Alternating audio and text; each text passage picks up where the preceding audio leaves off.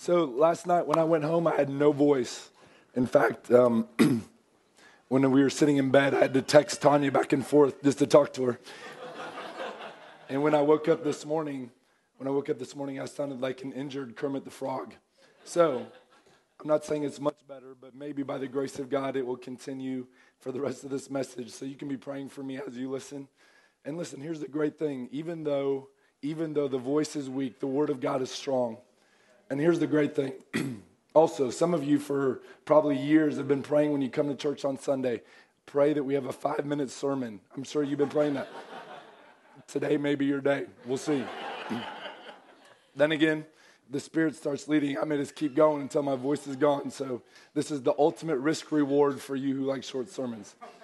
All right, that said, let's, let's pray. Uh, Father, we are praying that you would speak through my weak voice. I know that your scripture says that the flesh is weak, and undoubtedly today that is true for me. My flesh is weak, but the spirit is willing, and I'm praying that you would work through even a weak person like me. It feels like, given what we've talking about all weekend, this is maybe appropriate that I would have voice problems as it reminds us that we live in a fallen world. And so we're praying, praying that today you would work that you would block out all hindrances and that your word would speak. It's in Jesus' name we pray. Amen. Let me start this morning by reading from Psalm 46, verse 1. God is our refuge and strength, a very present help in trouble. Therefore, we will not fear though the earth gives way, though the mountains be moved into the heart of the sea, though its waters roar and foam, though the mountains tremble at its swelling. There is a river whose streams make glad the city of God the holy habitation of the Most High. God is in the midst of her. She shall not be moved. God will help her when morning dawns. The nations rage, the kingdoms totter. He utters his voice, the earth melts. The Lord of hosts is with us. The God of Jacob is our fortress. Come, behold the works of the Lord, how he has brought desolations on the earth. He makes wars cease to the end of the earth. He breaks the bow and shatters the spear. He burns the chariots with fire. Be still and know that I am God. I will be exalted among the nations. I will be exalted in the earth. The Lord of hosts is with us. The God of Jacob is our fortress. I suppose there's the reason why over the years people have often run to the Psalms during times of difficulty, because the Psalms seem to offer genuine hope in times of real despair.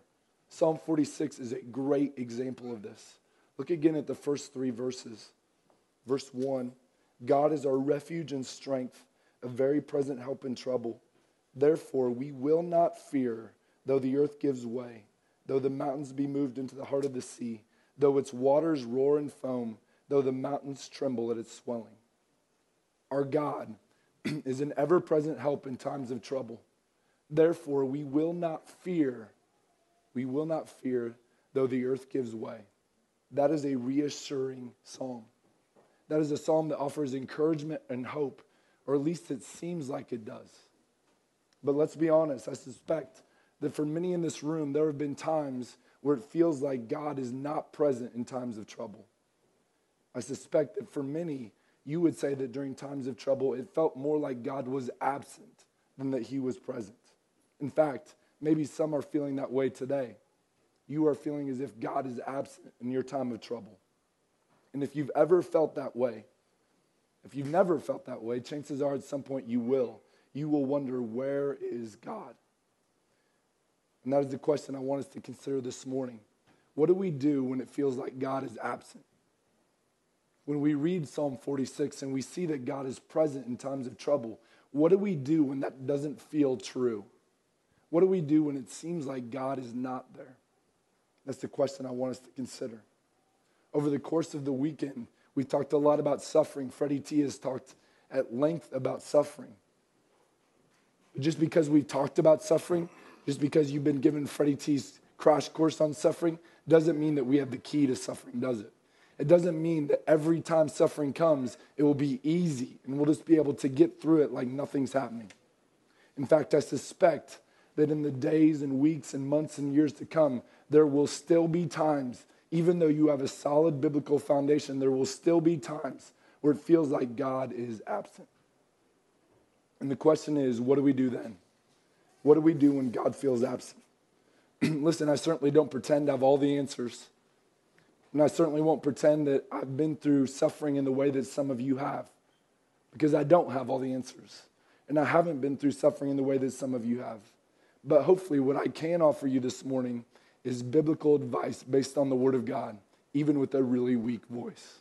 Right? Hopefully, I can point you to the hope that is found in Scripture. And so, my goal is just to offer you a few suggestions. What do you do when it feels like God is absent? What do you do when it feels like God is not present in times of trouble? And my prayer is that as we talk about finding this hope, that you would file this away, and when times of difficulty will come, you'll run back to it. For those who are non Christians here this morning, let me say this my hope is that as we talk about the hope that's found in Christ, my hope and my prayer is that you would be intrigued and that you would have a desire to learn more about this hope that's present even when God feels absent. So let me just offer a few pieces of advice. What do you do when it feels like God is not present? Number one, continue to meditate and run to the Word of God. now, admittedly, this seems like shaky logic, right? If I'm saying to you, you're having troubles believing the Word of God, what should you do? Read the Word of God. That's weird, right? That's, that's strange to say, oh, you're having troubles believing the Word of God. I know the solution. Read the Word of God. That's strange. Doesn't make much sense. But that's the crazy thing about the Bible. Sometimes it feels like the problem. We can't believe it, but it's always still the solution. In fact, oftentimes we don't really learn to believe the Word of God until times get really difficult. We don't really learn to believe the Word of God until there's nowhere else to run for hope. Psalm 119, verse 71 puts it this way It is good for me that I was afflicted, that I might learn your statutes. Sometimes it's hard for us to believe the Word of God is true unless we are put in situations where there's nothing else left to believe in. So let me give an example from my own life, from my own life from this last month. I promise I'm almost out of Congo stories, so I won't keep telling them week after week. But I do have one more today, okay? So, um, as you know, when we went to the Congo to pick up our daughter Karis, they told us that we would be there four or five days. And if you followed our emails at all, or if you talked with us all, you know that we ended up being there for 16 days. In the grand scheme of things, this was a very small trial. Okay, it's very small, only 16 days, not that long. And in fact, compared to what some of you are going through right now, this is small potatoes. But at the time, it was really difficult. It was difficult because our boys were at home. It was difficult because the Congo is a scary place. It was difficult because they took our passports, and I was afraid that we would never get to go, right? It was difficult because we had no, uh, no idea how long it would take. It was difficult because we weren't sure. Maybe Tanya and Karis would be stuck there for months. It was difficult. And we would pray fervently.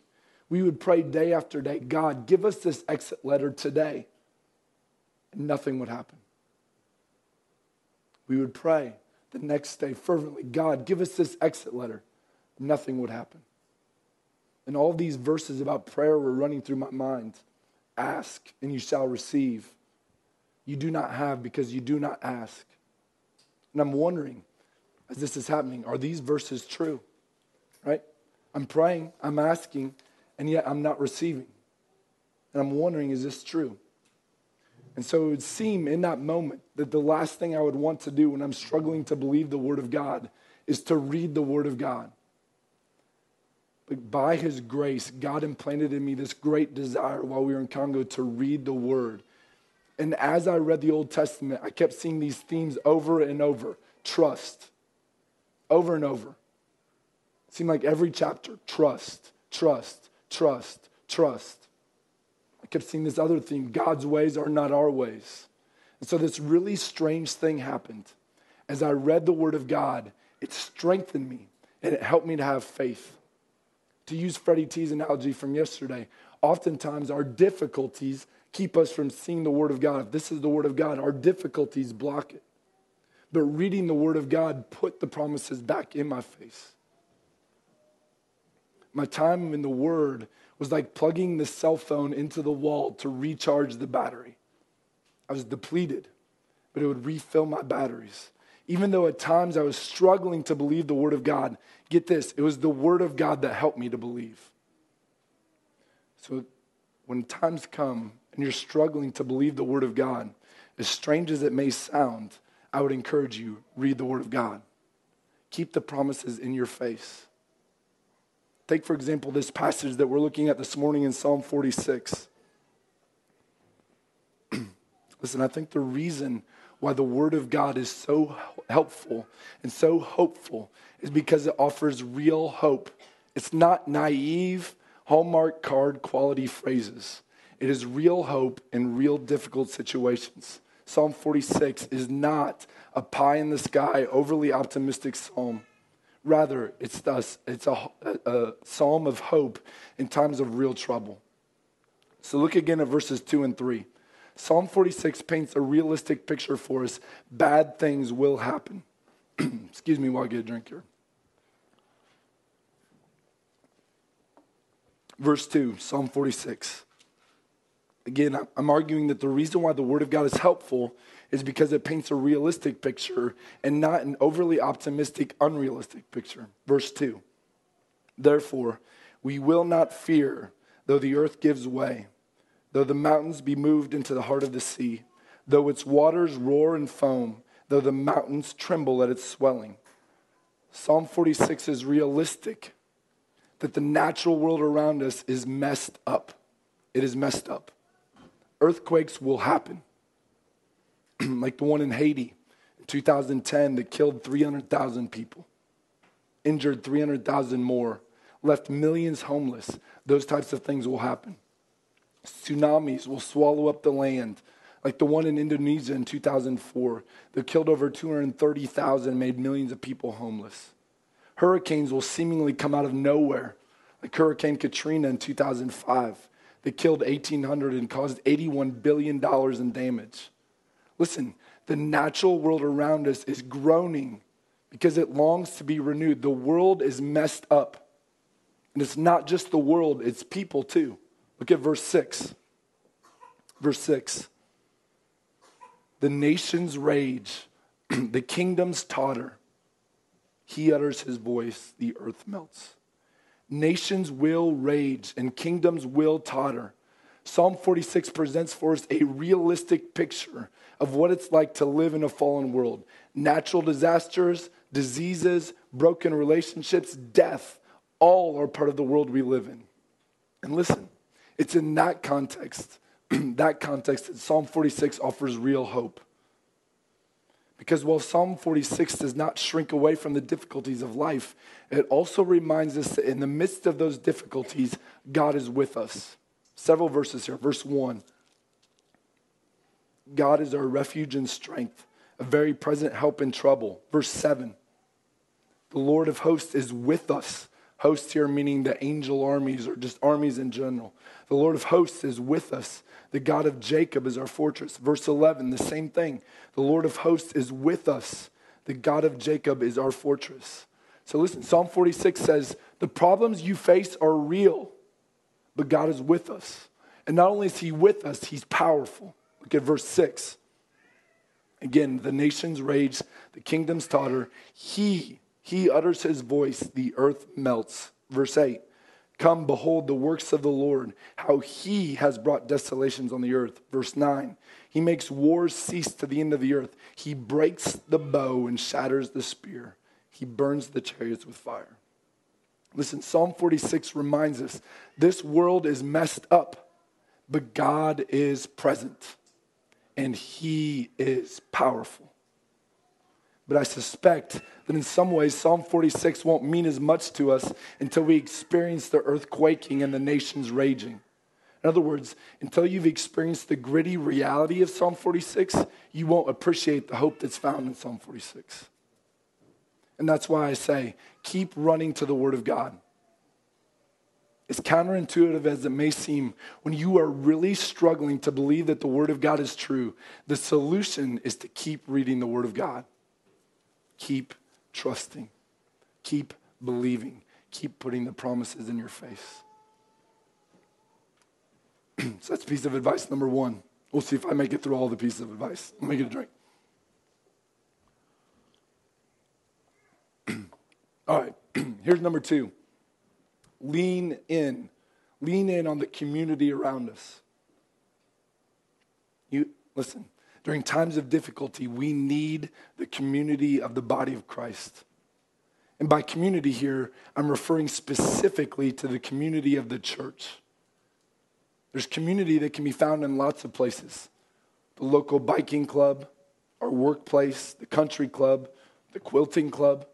All these clubs have community, but not the type of community that I'm talking about. The type of community I'm talking about is the community of fellow believers who are committed together to pursue Christ, the church. The fact of the matter is that we need each other. Ecclesiastes 2 9 and 10 puts it this way Two are better than one because they have a good reward for their toil. For if they fall, one will lift up his fellow.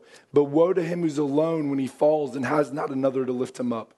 When we are struggling to believe that the word of God is true, when we are struggling to believe that God is present, we need to be around others who still believe that God is present and still believe that the word of God is true. And so when you're struggling, when you are struggling to believe that God is present, my encouragement to you is go be with other believers. And conversely, when we know that others are struggling, we need to make an effort to be with them. It doesn't mean that we go to their door and we knock on it and we start quoting systematic theology, okay? And it doesn't mean that we call them and we say, hey, listen, I know what you're going through. I know all of the answers. We don't have to do that either. But what it does mean is that we are there with them. We are praying for them.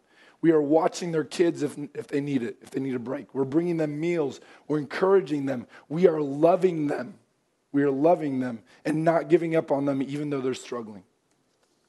As a church, we should make it our goal to love one another in such a way that gives testimony to God's presence. When we are going through really hard times, oftentimes it's our natural inclination to withdraw and to go into isolation mode. But what we need in those moments is not to run from community, but to run to it. So listen, when you are tempted to think God's not present, when you are tempted to think the word of God is not true, let me encourage you run to community, run to the people in this room. We need each other. Let me also encourage you when you're struggling to believe that God is present to reflect on the character and the wisdom of God. The fact of the matter is that sometimes God doesn't do things the way that we would. Consider the well known story of Jesus raising Lazarus from the dead in John chapter 11. In fact, turn there for just a minute. John chapter 11.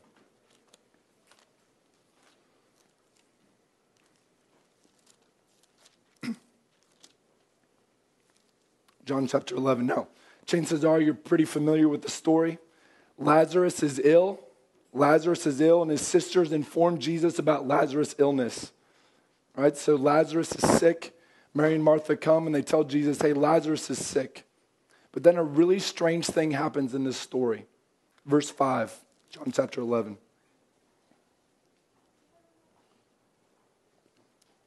Verse 5 says this Now Jesus loved Martha and her sister and Lazarus. So, when he heard that Lazarus was ill, he stayed two days longer in the place where he was. All right, so get this, right? Lazarus is sick. Jesus loves Mary, Martha, and Lazarus. That's what the beginning part of John 11 tells us. All right, so Jesus, Lazarus is sick. Jesus loves Lazarus. He hears that Lazarus is sick, so you would expect to read immediately Jesus went to Lazarus, right? Verse 6, you would expect it to say. So when he heard that Lazarus was ill, he went immediately to look after Lazarus. That's not what it says, does it? Instead, it says, when he heard that Lazarus was sick, he stayed two days longer. Well, that's crazy, right? What in the world is going on here? Why is he doing this? That doesn't make any sense, unless, of course, you know the end of the story. If you know the end of the story, you know that four days after he's dead, Lazarus is raised from the dead. It's an amazing display of the power of God. Of course, this side of the story, we can see what Jesus was doing. It makes sense to us, right? We get it. We understand that the reason why Jesus waited is so that he could show the power of God by raising Lazarus from the dead. But you have to imagine at the time, that didn't make sense to anyone. Right? Mary and Martha couldn't have thought, oh, that sounds like a good plan. Yeah, great idea. Stay two days longer. Right? They couldn't have thought that. The plan didn't make sense to anyone but Jesus because Jesus could see something that no one else could. Listen, sometimes he sees the big picture that we can't. My friend Lyle Drury used to say this. He said, God paints on a canvas bigger than we can see. The point is that sometimes we can't see the whole picture. If I were to have a painting up here, I would guess that maybe you put a painting on canvas. I'm not sure what you put a painting on. I can't blame that on my voice either. I don't know what you call it a canvas, I guess, right? Like if you have a canvas here, and let's say I had a huge painting, right? And I were to only reveal 1% of the painting. And so I just I reveal a small dot of the painting. And all it is is a blob of orange paint. There's no way that you could look at that 1% and say, oh, that's beautiful, right? It's only in the context of the entire painting that it would make any sense. That blob of orange paint would only make sense if you saw it in the context of the rest of the painting. In the same way, sometimes God is doing things that we can't see. All we see is the blob of orange paint. And maybe that blob of orange paint is suffering, or maybe it's trials, or maybe it's difficulty. But what we need to understand is that God is painting on a canvas bigger than we can see. If you've ever seen someone paint from scratch, I don't know if that's even a proper terminology for painting, right? If you've ever seen someone painting when they first started, you're like, what are they painting? It only makes sense when it comes together, right? In the same way, just because we can't see the whole picture, sometimes it won't make sense to us. But God is painting on a canvas bigger than we can see. The fact of the matter is that God is wise. he is all wise. We are not. God is sovereign over all things. We are not. God is always powerful. We are not. God is always good. We are not. And sometimes we need to remind ourselves that God can do things that we can't see. Earlier this year, I was reading an article from John Piper, and he was talking about the idea that God is sovereign over all things. And he gave this illustration in the article. He said that one time when his son was younger, maybe four or five years old, his son asked him for a cookie. And so Piper went to the closet to get a cookie, and he pulled out the cookies, and they were all moldy. And so he took the cookies and he threw them away. And his son, of course, being four or five years old, threw a fit because he really wanted a cookie. John Piper said, How could he, as a father, give his son a moldy cookie? Even though his son desperately wanted that cookie, as a father, the only thing he could do is throw away the cookies because he loved his son. And the point that Piper was making is that sometimes we are asking God for things, wanting the cookie, not realizing that He is sparing us from the moldy cookie. And at times, we may not even understand that the cookie is moldy, right? Just like the four or five year old can't understand what a moldy cookie is. In the same way, we may not understand that what we're asking of God is a moldy cookie. It might seem to us like a perfectly good cookie, but God is able to see things that we are not. In times of difficulty, remember that His character, His character can be trusted. Along a similar line, let me also encourage you in times of difficulty where you're wondering, is God present? Remind yourself of the reality of eternity. Over the years, I found 2 Corinthians 4 16 to 18 to be really helpful verses. I think about the difficulties of this life. Turn to 2 Corinthians 4 for just a minute.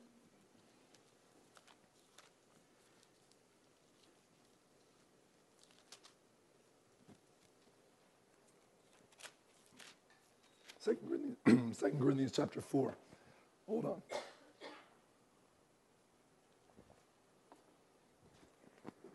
Okay. All right, so Second Corinthians 4, verse 16 says this So we do not lose heart, though our outer nature is wasting away, our inner nature is being renewed day by day. For this slight momentary affliction is preparing for us an eternal weight of glory beyond all comparison, as we look not to the things that are seen, but to the things that are unseen. For the things that are seen are transient, but the things that are unseen are eternal. So, Paul in 2 Corinthians 4 mentions these light and momentary afflictions. Now, if you keep reading in 2 Corinthians in chapter 11, he starts to mention some of those light and momentary afflictions. They include things like this five times receiving the 40 lashes minus one, three times being beaten with rods, once being stoned, three times being shipwrecked. And then he goes on in 2 Corinthians 11 to mention all these places he's in danger. And basically, he lists every conceivable place on the earth, right? He's in danger everywhere. There's nowhere he can go that he is safe. In other words, there is nothing light and momentary about Paul's afflictions unless he believed that something greater was coming. And obviously, Paul did believe that something greater was coming. So let me ask you a few questions here this morning. What if we weren't made for this world, but for the world to come? What if the point is not to maximize our satisfaction here, but rather to get us prepared to maximize our satisfaction in eternity?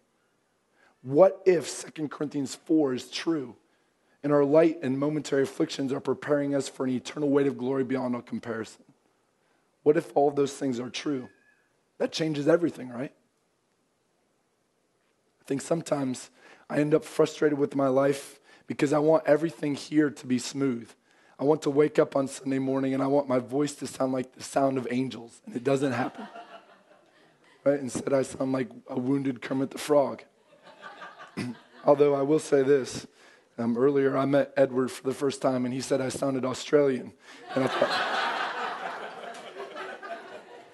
and if that's true, then whatever I did to my voice, I want to do it again next week because I love the Australian accent. But listen, the truth is, sometimes we want everything here to go perfectly. But what if God is preparing us for eternity? What if the whole point is not here, but what's to come? I think I end up frustrated because I want everything to be as pleasant as possible, when in reality, God wants to sharpen my character. And that's why, as strange as it sounds, I was somewhat thankful for my voice being like this because I thought this is a audible reminder to you as you hear this nails on a chalkboard voice for 30 minutes. This is an audible reminder to you that our character matters. And that God is always in the process of shaping our character, even when things aren't going exactly like we want them to. Listen, looking to eternity means that we can be encouraged even when we wonder where God is.